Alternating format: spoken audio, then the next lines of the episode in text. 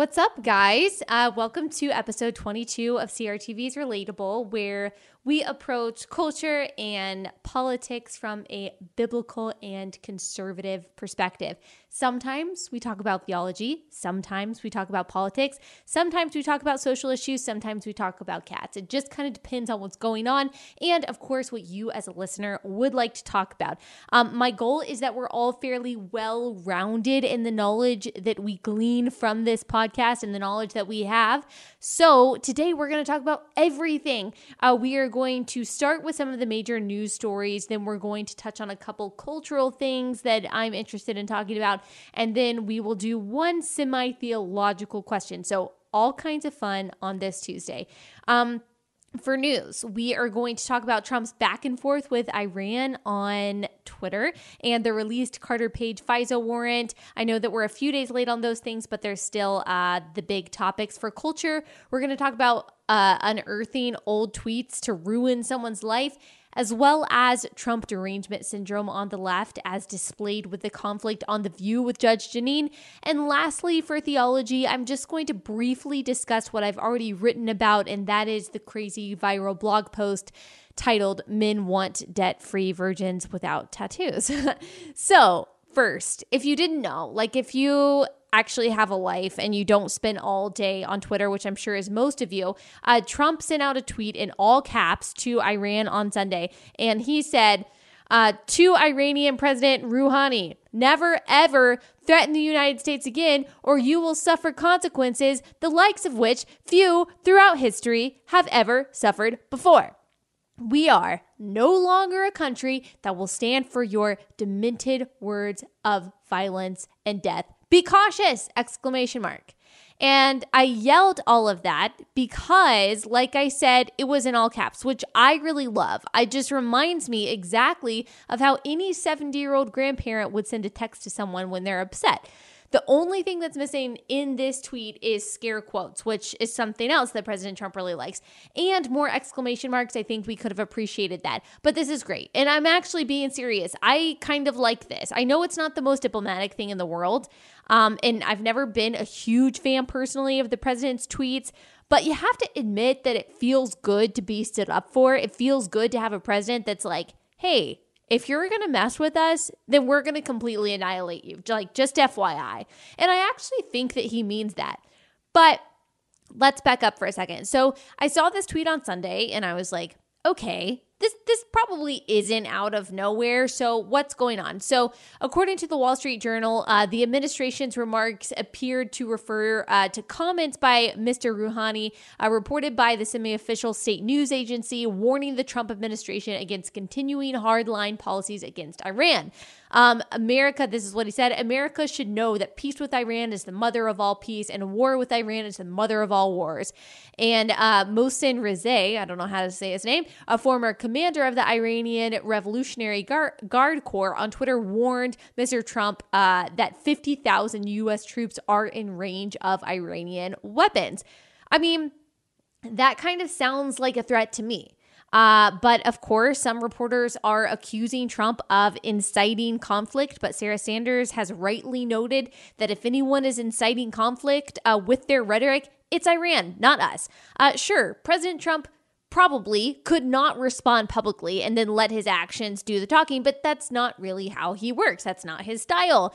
He is always working double duty, which kind of makes him good at what he does, honestly. Uh, he's not just intimidating a foreign power to intimidate a foreign power, he is also intimidating a foreign power so everyone will know that he's intimidating a foreign power, aka uh, keeping America first, which is what so many of us elected him to do. Um, some people are saying that this is a PR stunt after he was accused of not putting America first during the press conference with Putin. And yeah, maybe, but who cares? That's politics. That doesn't make his words or his actions necessarily wrong. Uh, all politicians have multiple motives, and I'm sure the president does too, but I I don't really see why that makes any real difference in any of this. Uh, Wall Street Journal said on Monday that the U.S. hadn't changed their military position towards Iran yet, and the rhetoric hadn't prompted uh, any new sort of urgency. Um, more context for this is that Trump recently withdrew from the Iran nuclear deal, which most on the left were mad about and most on the right were happy about. The deal was uh, done by the Obama administration in 2015, and it basically said, hey, we will lift all of these horrible sanctions on you, Iran, that are um, currently stopping you from being able to trade and sell oil and keeping you from accessing about $100 billion that was frozen uh, because of sanctions and. Uh, in uh, sanctions on Iranian bank accounts overseas, they said that we'll lift all of those things if you guys agree to allow us to limit your nuclear capabilities. Iran said, okay, and the sanctions were lifted, and Iran was able to access all their money. So when you hear conservatives say that Obama shipped pallets of cash to the Iranians, uh, the number one state sponsor of terror, by the way, this is what they're talking about. Uh, you can see why people had a problem with this deal. So Trump said, no that's that's not the deal we're going to keep going. It's a bad deal. It's one-sided. No more. So the trump administration withdrew from the deal in may and issued their requirements for a new deal uh, which basically demand that iran completely change their military posture in the middle east. And if iran turns them down which it seems like they probably are then the us is going to reenact serious sanctions which will come back into play august 6th uh, these are sanctions on trade banking etc which are going to seriously seriously hurt Iran's already strained economy. Um, so that's that for now. I'm not sure. I mean, sure, is Iran a threat? Yes, but do they actually have the power to annihilate the United States? No, absolutely not. Um, I'm sure there will be further updates to come. Interesting uh, diplomatic days in which we're living, if you can even call them that. Um, okay, now for something a little bit closer to home. You guys all know at this point at least something about the Russian collusion story, deal, narrative thing that's been going on. And if you haven't been following every single detail, that's okay. Honestly, neither have I. Who the heck has the time when there are other things going on that actually affect your everyday life. Um, nevertheless, I try to follow at least as much of this as I can so I can relay an overview to you guys so you can feel adequately in the know. There's really no reason for you to know every detail. Um, but the latest in this drama series is the heavily redacted release of the Carter Page FISA warrant. Okay. What in the world does all of that mean? Who is Carter Page? What is a FISA and why do you need a warrant? Um, so, if the FBI wants to surveil someone, they have to get a warrant. They can get a warrant under the Foreign Intelligence Surveillance Act, aka FISA, at a FISA court. Um, they are at the FISA court. They present their case to the FISA court, uh, say, hey, here's why we think we should surveil this person, and the FISA court will decide whether or not the surveillance is justified. In the case of Carter Page, the court's answer was, yeah, sure, go for it. Uh, Carter Page was a low level aide on the Trump campaign, and it was thought that he might be in cahoots with Russian intelligence to help Trump win the election. Uh, the FBI became interested in Page when they began uh, investigating into Russian collusion with Trump's campaign in 2016, when they found out that another campaign aide of Trump, George Papadopoulos had been offered by Russian agents dirt on Hillary Clinton. Um, a few months later, the FBI started paying attention to Page, or they shifted their attention to Page, and the FISA court granted the FBI's request to surveil him. Uh, but the question has been in all of this on what grounds did the FBI and the FISA court agree that Page should be surveilled? What evidence did they have to support Page was working with the Russians? Was the warrant granted based on the infamous and unverified dossier that we all know about, a Democratic funded dossier by Christopher Steele that alleged a number of things related to Trump and Russia, uh, most infamously that he had uh, Russian hookers pee on him, aka the golden showers. Um, I'm sure you've heard about all of that. So, Republicans and Trump have wanted to know if the FBI is violating Page's rights by surveilling him based on extremely thin, partisan, unverified evidence. If so, that would be a problem because we already know that members of the FBI, like Peter Strzok, we talked about him last week, have showed serious bias towards the president. So, a lot of people on the right are, and maybe rightfully so, worried that this is all part of a partisan scheme to tear down Trump.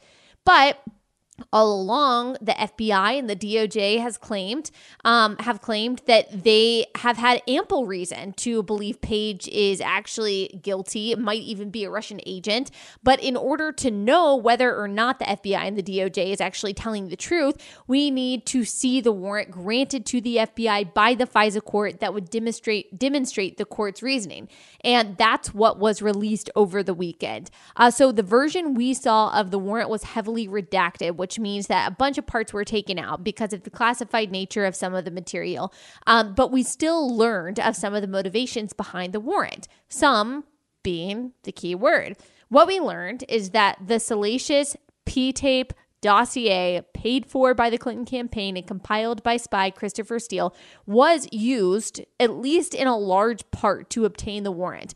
But what we are still not sure about, and this is what makes the big difference, I think, and why there's still such a debate is what other facts about Page were used to corroborate the dossier. If there were other facts that made Page a justified target of surveillance, then fine. But if not, if the dossier was basically all they used and they didn't verify the facts using some other legitimate source, then yeah, that's a problem. And it would make it look like the whole thing is politicized. But so much of the information is redacted that we don't really know. The FBI believed Page, like I said, to be a Russian spy, and so they wanted him surveilled. There isn't much evidence that that was a partisan attack. But the fact that this Alicia Steele dossier was so central to obtaining the warrant might give some confidence to the people on the right that uh, say that this is all a deep state plan to stop Trump. Um, okay, now moving on. So, to our cultural stories, the unearthing of the tweets to ruin people's lives. So, director James Gunn was fired from Guardians of the Galaxy 3. I have never seen the first and second one, didn't even know what those were. Whatever. After some offensive tweets uh, from a long from from a really long time ago, like 10 years ago or something like that, I think, resurfaced. And yeah, they were really bad jokes. Really, really in bad taste jokes about pedophilia, rape, 9/11, the Holocaust, like things that you don't really need to be joking about, really bad. Um, Gunn was and is a really big critic of Donald Trump and of Republicans. So he was targeted by conservatives for these really distasteful jokes. Uh, people on Twitter asking, you know, why does this guy still have a job? Um, there's obviously a double standard here. And I get it. That that's a kind of a legitimate question. Like Roseanne got fired for what was perceived as a racist tweet immediately. But people on the left don't get fired for saying disgusting things. Why the double standard?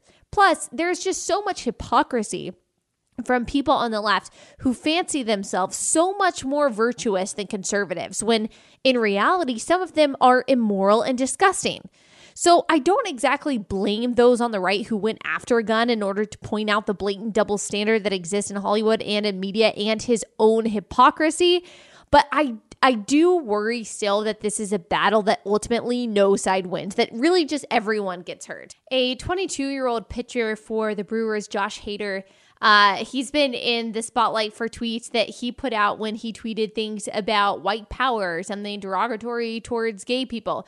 Now, these are kind of different than Gunn's tweets because Gunn was presumably kidding and Hader probably wasn't. But the question still stands do we not do we not only judge people personally by what they've said in the past, but do we seek to also ruin them professionally? And see, I just, I don't know. On the one hand, people should understand by now that what you put on the internet lives forever. However, even I, knowing this fact, have probably said things I regret and maybe now would correct. It happens. We learn, we grow, we move on. Uh, we don't always delete every single tweet or post that we regret I think it's the posture now that matters a little bit more than things that we said 10, 15 years ago. And even though everyone has the right to judge someone's character as they see fit, I don't see what good it does to seek to ruin someone's entire life based on something they tweeted 10 years ago. Would any of us like to be held accountable for what we said 10 years ago? No. Um, I just think that this creates a dangerous trend. People aren't going to even talk anymore for fear of the Twitter mob ruining their entire careers. Um, I've kind of experienced something like this. I've almost been the Twitter mob. Uh, a few months ago, there was this guy who was on the board at Georgetown, followed me on Twitter. He always was tweeting me this rude and just really mean stuff. Um, and I saw that he tweeted other conservative women similar stuff, just always extremely biting, like spiteful. But whatever, it's the internet. Like, if you can't stand the heat, get out of the kitchen. I'm used to it at this point. But one day he told me, he said something like, wishing you a Me Too moment. Maybe then you won't be so heartless, or something like that, which is an absurd thing to say. I have never been heartless towards victims of sexual assault. He just assumed assumed that because I'm a Republican that I am. And even if I was heartless, wishing me a me too moment or that I would get sexually assaulted doesn't really help anything. So I screenshot it, I tweeted it. Um, and it ended up really blowing up. People contacted Georgetown, his employer, and he actually got fired and was asked to resign from the board. And even though that guy was in the wrong, even though a grown man should never say that to a woman, I still really regret how I handled that situation. I think about it all the time. I think about how that guy's life was ruined for saying something stupid on the internet. And even though he shouldn't have said it, he shouldn't have said it. And maybe, maybe it even the fact that he got fired stopped him, or the fact that he deleted his Twitter stopped him from uh, harassing other people. Maybe he was a serious creep who needed to be fired from his job. Who knows? I still, I still think that I could have handled that situation with more grace rather than getting caught up in the moment and letting my anger get the best of me. Um, so that said, I worry about this trend. Should people be more careful about what they say on the internet? Yes. Is it ever appropriate to make pedophile jokes and jokes about raping your friend or tweeting out white power? No, not in my opinion. So maybe in these two cases, their punishment is somewhat justifiable, but I worry about when the Twitter mob is completely subjective in their judgment, yet still gets their way. Like when Laura Ingraham called David Hogg a bully and advertisers pulled their ads from her show, she probably shouldn't have called David Hogg a bully, but she realized that and she apologized. Was this worth losing advertisers over and people trying to get her fired? No. So, what happens when the liberal Twitter mob is mad at me, for example, because one time I tweeted that Jesus is the only way to heaven, making me seem like a bigot or wanting me to look like a bigot? Are they going to be successful in ruining my future career? Are they going to spin something I said 10 years ago, something else I said 10 years ago to make it look like I'm racist? Are they going to win? See, this just is, doesn't end well for people. I don't have really a solution or all of the answers because maybe some people deserve to be called out, but I'm just not sure this back and forth of who can dig up the worst, oldest tweets and try to ruin the other person's life more serves any good purpose. Um, okay, next thing in crazy culture news Judge Jeanine. Uh, she is a Fox News host, as most of you know, who has been highly supportive of President Trump. Um, I know I'm kind of late to discuss this. It happened last week, but this is the first time I'm doing a podcast since it happened, so we're going to talk about it. Um, she went on The View last week, and she got in a tiff with Whoopi Goldberg, who uh, most of you know loathes Donald Trump. And here's what happened. Listen, I don't have Trump derangement. Let me tell you what I have. Okay. I have a lot of. I'm tired of people starting a conversation with Mexicans or liars and rapists. I'm tired of people starting a conversation about this country. Listen, I'm 62 years old. There have been a lot of people in office that I didn't agree with, but I have never, ever seen anything like this. I've never seen anybody whip up such hate. I've never seen anybody be so dismissive. And clearly you don't watch the show, so you don't know that I don't suffer from that. What I suffer from is the inability to figure out how to fix this. That's my issue. But one of the things that you talk about a lot, and I'm curious about it, is the deep state.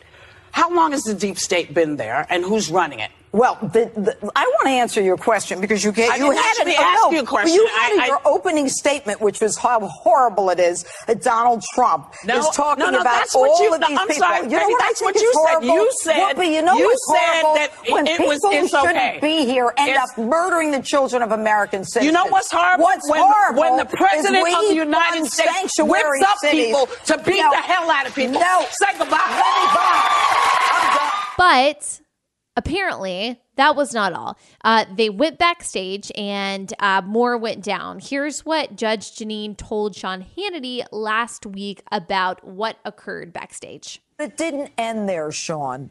What happened was I realized the segment was over. I got up uh, and I, I, just started, I left the stage going downstairs and I saw her and I had to walk by her and I said, Whoopi, I fought for victims my whole life, something like that. And she started cursing at me. What did she, she say? Tell, tell everybody what she me. said without saying it. She said, blank you. F you F you. And I said, Whoopi, did you just say F you? I mean, I was, she was right here. And then she said, get the F out of this building. And she yelled at me again, get the F out of this building. And I, I felt like I was less than dirt. Now, since then, Whoopi has said that Judge Jeanine is lying, that this isn't what happened, that Judge Jeanine actually called everyone backstage a name that she couldn't even repeat on television, that Judge Jeanine was rude to Ana Navarro, who was taking the place of Joy Behar that day, and that it was actually Judge Jeanine that was causing all of this conflict and this chaos. Who's telling the truth? We'll never know for sure. Uh, it's a game of she said, she said at this point. All we know is what we heard in the clip from The View. And from that clip, it definitely seems like Whoopi was the one who was losing her temper. She wouldn't even let Judge Jeanine talk, who was a guest on the show. So she invited her on the show and then wouldn't even let her defend her own position. And Whoopi did admit to telling Judge Jeanine to get the F out of there. And she didn't even feel bad about that. And see, here's the thing. Here's here's my problem with all of this. It's not just that they got into a fight on television, whatever. That's going to happen. People like drama. Um, what bothers me is that people on the left don't feel badly about being mean to Trump supporters or conservatives because it's justified to them because they lump all Trump supporters and conservatives into the same category, and that is racist Nazis. It's okay to be mean to racists. It's acceptable to be mean to a Nazi. No one cares about civility or politeness toward a racist Nazi. In fact, the less civil and polite you are, the braver you are. You stood up to a Nazi. You're a hero. You're sticking up for justice against these evil racist bigots. Uh, when you consider your political opponents to be morally depraved for their political positions, you automatically become a vigilante, a virtuous, noble person above reproach in every regard. And when you fancy the other side, the heartless enemy, and yourself a vigilante, all forms of fighting are justified and are even expected. The more harsh, the more crass, the more mean you are towards the enemy, the more courageous and heroic you'll be. The problem with that is that's not an accurate portrayal of reality. Your political opponents are not morally bad because of their political opinions. They might be bad people, but their politics don't necessarily indicate that they're completely immoral human beings. So painting the other side categorically as a villain and you as a hero isn't real. It's not true. And because it's not an accurate reading on reality, it only exacerbates division. So when everyone starts living in their own imaginary bubbles of reality with other people who share the same imaginary interpretation of reality, you have echo chambers and you have tribes and you have identity politics. All of this is made by and made worse by this crazy idea that if you disagree with me politically, you're not just wrong, you're a bad person. This is how Whoopi Goldberg feels. This is how the woman who threw out Sarah Sanders at the Red Hen restaurant felt. That is how these miscreants who show up at Mitch McConnell's house feel. This is how Michelle Wolf feels when she compares ICE to ISIS. This is how all of Hollywood feels when they make horrific jokes and comments about Trump and his supporters. Their incivility is justified because everyone who disagrees with them is trash and it's okay to kick around trash. So that's that's my take on that. It, and what is creating this crazy culture of tribalism that we all seem to be getting sucked into and it's not good. Um okay I have time for one more thing, and I've already addressed this in a blog post, but I just wanted to touch on it here, just in case some of you didn't read uh, read my post that I posted a couple days ago, and that is the subject of this viral blog post by the transformed wife that went around last week. I was kind of late to even hearing about this, but the blog post was titled "Men Want Debt Free Virgins Without Tattoos." Wow, like that's a lot. That's a really bold claim. First of all, let me just say that this random blog post, I've never even heard of this blog before. This random blog post didn't provide any data or any evidence that men actually want this. So we don't actually know if this is true or not. But this woman, whoever she is, decided, yes, I'm going to make this statement and I'm just going to say it's true because I want it to be true. Um, I have heard various Christian takes on this. Some people are down with it. They're like, yeah, what's wrong with having standards? Other people are half okay with it. Uh, other people like me just are not down with it at all. And here's why I am not okay with this article. Um, and you guys know me. I am not one of those Christians who's like, oh yeah, do whatever you want to do because grace. I'm not I'm not that type of person. So you can just get that out of your head if you're thinking that I am trying to promote some kind of free for all for sin because of grace. The reason I have a problem with this article is because being a debt free virgin without tattoos does not make you holy. It does not make you godly. It does not make you righteous. So, if these are your qualifications for a spouse, I would tell you to look a little deeper.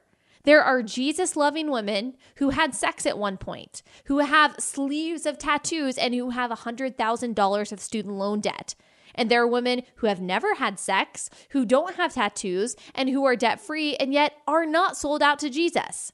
So, if as a Christian man who is following Jesus, which I guess that would go together, you would choose the second woman, the woman who looks perfect on paper but doesn't have a heart for Jesus, then I would say that that's a problem. Being uh, tattoo or debt or sex free doesn't make someone holy. Jesus does.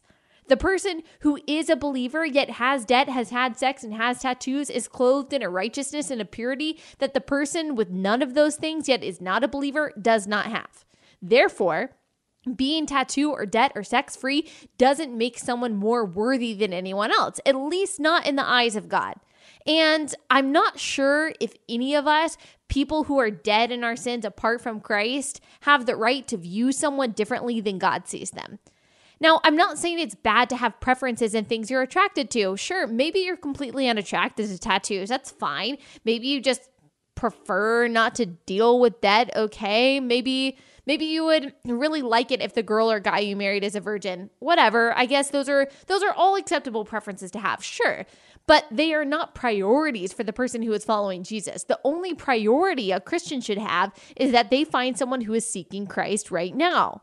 And every other preference is subject to that priority. Yes, the Bible calls us to sexual purity and financial responsibility. It does. But these things aren't good because they make us more attractive to a potential spouse. They're good because they give God glory. So it is not our goal to be pure or financially responsible out of debt or not get tattoos uh, just because we want to make ourselves attractive to someone else. We are obedient because it gives glory to God. And I will also just note that the New Testament doesn't say anything about not getting tattoos. And so a lot of people, after I posted this blog post, were really confused about that. They wanted me to clarify. No, uh, most Christians are actually okay with tattoos. And while God does call you to um, sexual purity and financial responsibility, again, the focus there is not on making yourself more appealing or alleviating the burden for a future spouse. The goal there is to actually glorify God. So, my concern with a blog post like this and with people who are promoting ideas like this is that you're going to have all of these insecure girls who are running around trying to be something just for a guy who may or may not exist by the way, I think it's important to note that God doesn't guarantee that you're ever going to get married. So why would you waste your time trying to create a persona that's going to be attractive to someone that may not exist when you could spend your time seeking after Jesus first, which is what we are called to do. Okay, that's it for today. I hope that you guys have an excellent Tuesday, and I will see you here on Thursday. Thanks for tuning in.